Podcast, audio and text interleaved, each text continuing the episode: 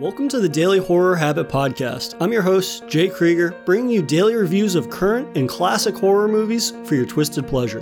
Be aware that these reviews and discussions may include spoilers. And as always, I hope you enjoy. Dad, you've protected me all my life. Now it's my turn to protect you. There is life with you, not with me. Don't come looking for me. I'm safe. I'm fine.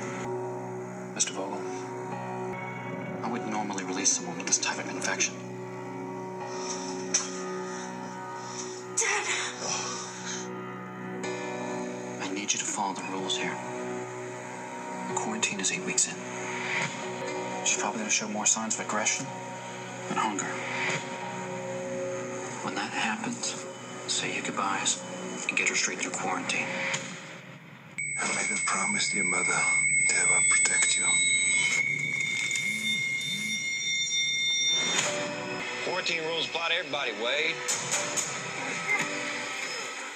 Remember when we all thought streaming services were the answer to cutting cable? How's that working out for everyone? Chances are you're currently subscribed to at least a handful of streaming services, and if you're anything like me, you've grown tired of seeing the same dozen or so movies rotate between the big services like clockwork. This can lead to numerous extended sessions of aimlessly scrolling through Netflix, Prime Video, or Hulu, looking for something to watch. And time wasted scrolling is time that could be better spent being scared.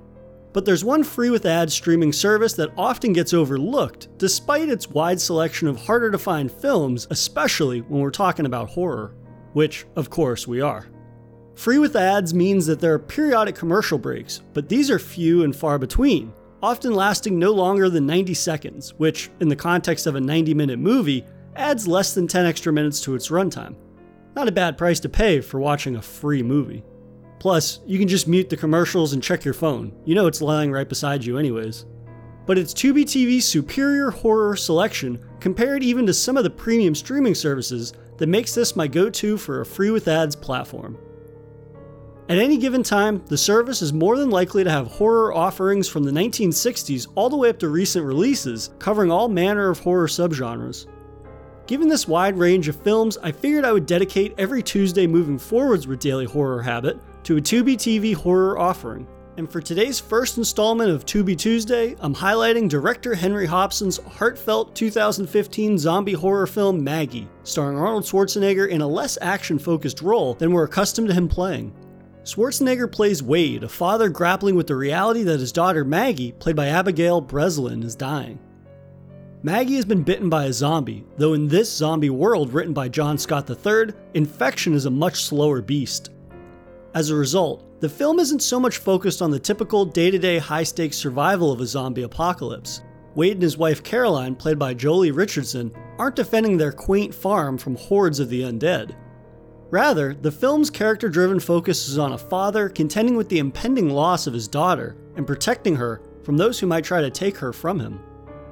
There's one caveat I have to address before delving into the elements of Maggie that I think make this a standout from your typical indie zombie film.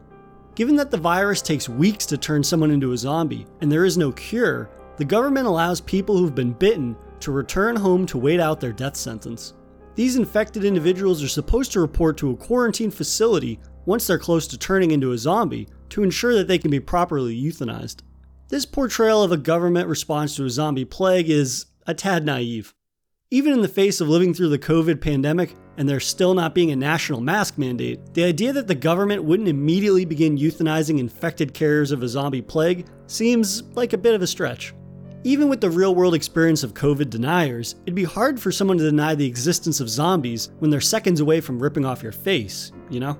That said, if you can get past this element of the narrative, you're in for a more heartfelt zombie film, with an especially emotionally charged performance from old Arnie. Maggie smartly focuses on how living through a zombie apocalypse affects characters, rather than placing an emphasis on zombie carnage. We see how society carries on, zombie apocalypse be damned, and continues to operate, despite there seemingly being no cure or real road to recovery in sight. We see how those such as Maggie who are walking around on borrowed time are treated by others in the community. The rift this causes between people who are terrified of people like Maggie despite the inner turmoil she herself is going through, as she must contend with what she is slowly but surely becoming. And now for a brief intermission. If you've been enjoying this episode of Daily Horror Habit, please take a moment to subscribe to the show on your preferred streaming platform or leave us a review on iTunes. And thank you for your continued support, and I hope you enjoy the remainder of today's horrifying episode. While Zombieland alum Abigail Breslin is no stranger to zombie films, her performance in Maggie is far more melancholic, as a portrayal of a young person coming to terms with their impending mortality. There's a scene where Maggie visits with friends around a campfire, and the boy she likes, much like herself, is on borrowed time. They discuss the reality of their situation and their options. This is probably the most disturbing part of the film, as the boy informs her of what is in store for the infected, who report to quarantine. He says they throw us all into one big room. They don't separate people based on which infection phase they are in. Some are full-blown infected, while some may have human days remaining. He reveals his solution to avoiding this fate as a bullet to the head, which surely would be less painful and traumatic than being ripped apart by fully infected humans. Overall, Breslin gives a bittersweet performance, one that plays well off of Schwarzenegger's more emotional and protective fatherly role. Schwarzenegger, who apparently loved the film's script so much he opted to do the role for free, makes the pain of a father contending with the impending death of their child palpable for the viewer. Several scenes in which Arnie recalls anecdotes from Maggie's childhood strikes at the heart of the notion that towards the end, we begin to think about the beginning. Whether it's recalling the past or the father-daughter bonding over Caroline's poorly cooked apocalypse meal, the role highlights an uncommon side of Schwarzenegger's acting range. Through Schwarzenegger's character, the conflict of the film arises, a conflict that further fleshes out Maggie's world. Inevitably, as citizens are given some freedom in how they choose to handle their infection, some ignore the quarantine mandate. This results in people keeping their infected loved ones hidden in their homes, well past their report-to quarantine date. We see in one especially dour moment when Schwarzenegger comes across an adult and child zombie near his home, and he has no choice but to put them down with an axe. We learn that these zombies were his neighbor's family and that his neighbor's wife had kept them locked up in a house, unable to send them to their deaths. Furthermore, when Schwarzenegger finds the zombie room in his neighbor's home, he sees that the infected husband has written messages on the wall to his wife proclaiming his love for her. This scene is imperative not only to preparing Schwarzenegger for what is in store for his daughter, but the realities of what can happen if people decide to resist the quarantine. We also see the ramifications of ignoring the order to report, as the police periodically check up on infected's progress in turning, and even take those too far gone from their homes to quarantine centers. This is where Schwarzenegger must decide whether or not to take a stand, either protecting his daughter from those who want to take her, or doing what's best for the community.